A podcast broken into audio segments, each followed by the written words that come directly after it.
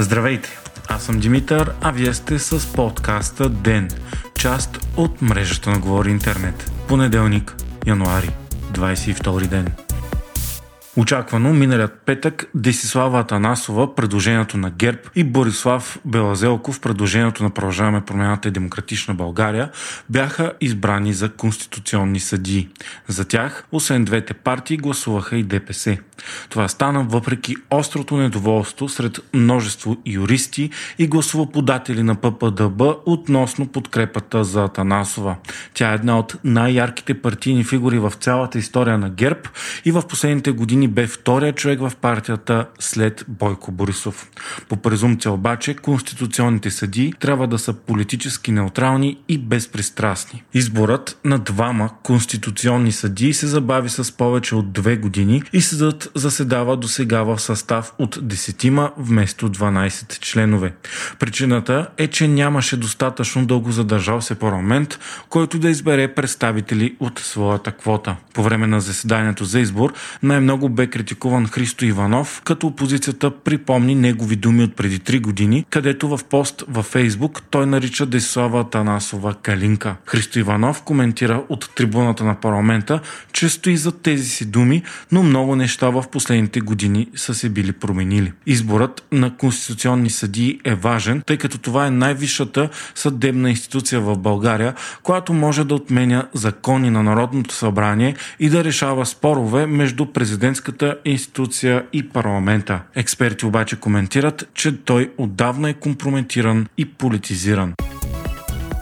Миналият петък полицията нахува в офиси на фирми, свързани с Васил Бошков. МВР е претърсвало за доказателства, свързани с убийството на бизнесмена Алексей Петров. Самият Бошков пък бе разпитан. Той се завърна през лятото на миналата година в България, след като три години се укриваше в Дубай заради множеството повдигнати от прокуратурата обвинения срещу него, сред които за убийства, изнасилване, корупция, пране на пари, изнудване, данъчни престъпления и други. Бошков бе незабавно арестуван след връщането си, но в последствие пуснат под домашен арест. Той обвинява бившият премьер Бойко Борисов, неговият пиар Севдалина Арнолдова и бившият му финансов министр Владислав Горанов в изнудване за съществуване на тогавашният му хазартен бизнес, заради което Бошков им е платил 60 милиона лева. Бизнесменът обаче отрича да е свързан по какъвто и да е било начин с убийството на Алексей Петров и заявява, че пътищата им не са се засичали. Според него, случващото се в в момента е репресия. Днес пък жената до Бошков, Елена Динева, бе също разпитана от полицията по дело срещу нея за данъчни измами и също за разследването срещу убийството на Петров.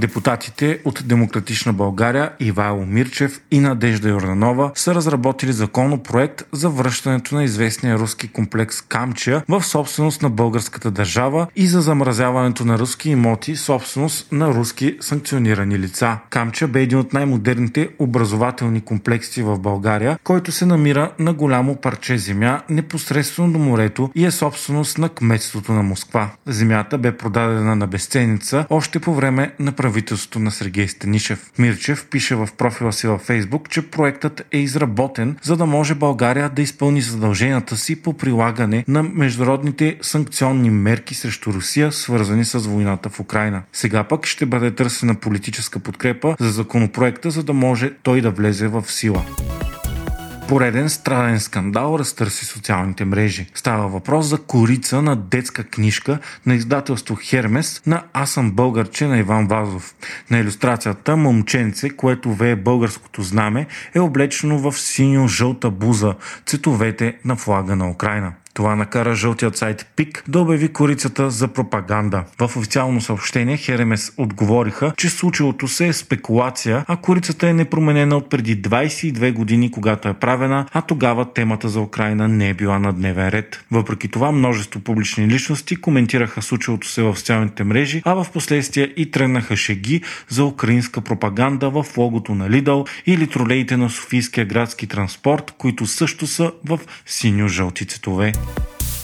Изкуствен интелект е думата на годината за 2023. Това сочи анкетата на най-популярният справочник за българска граматика и правопис, как се пише. Анкетата се проведе от 15 до 20 януари и всеки потребител имаше право да посочи до 3 думи. За изкуствен интелект са гласували 45%, а следващата най-популярна дума е сглобка с 37%, реферирайки към наименованието на съвместното управление на ППДБ и ГЕРБ. Трето място е за време обежище романът на Георги Господинов, който спечели награда Букър. Други думи, част от класацията са война, Шенген, демонтаж и ротация всеки вече може да провери какви пътни глоби има и да ги плаща изцяло онлайн. Това става само с завеждане на егенето и номера на шофьорската книжка през сайта на МВР. До сега електронната система на МВР даваше възможност да се проверяват и плащат само вече връчени фишове и актове, но самото връчване често се бавеше с месеци и дори години. Доналд Тръмп остана само с един противник на първичните избори на Републиканската партия за това кой ще е нейният кандидат за президент в края на тази година. Това стана след като един от фаворитите, губернаторът на Флорида Рон Десантис, прекрати кампанията си. Той заяви пълната си подкрепа за Тръмп. Бившът президент пък вече спечели с 50,9% първите републикански избори в Айова. Единствен опонент на Тръмп сега остава бившата губернаторка на Южна Каролина Ники Хей Хейли.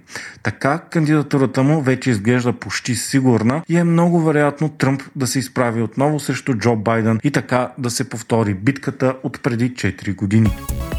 Вие слушахте подкаста Ден, част от мрежата на Говори Интернет. Епизодът подготвих аз, Димитър Панелтов, а аудиомонтажът направи Антон Верев.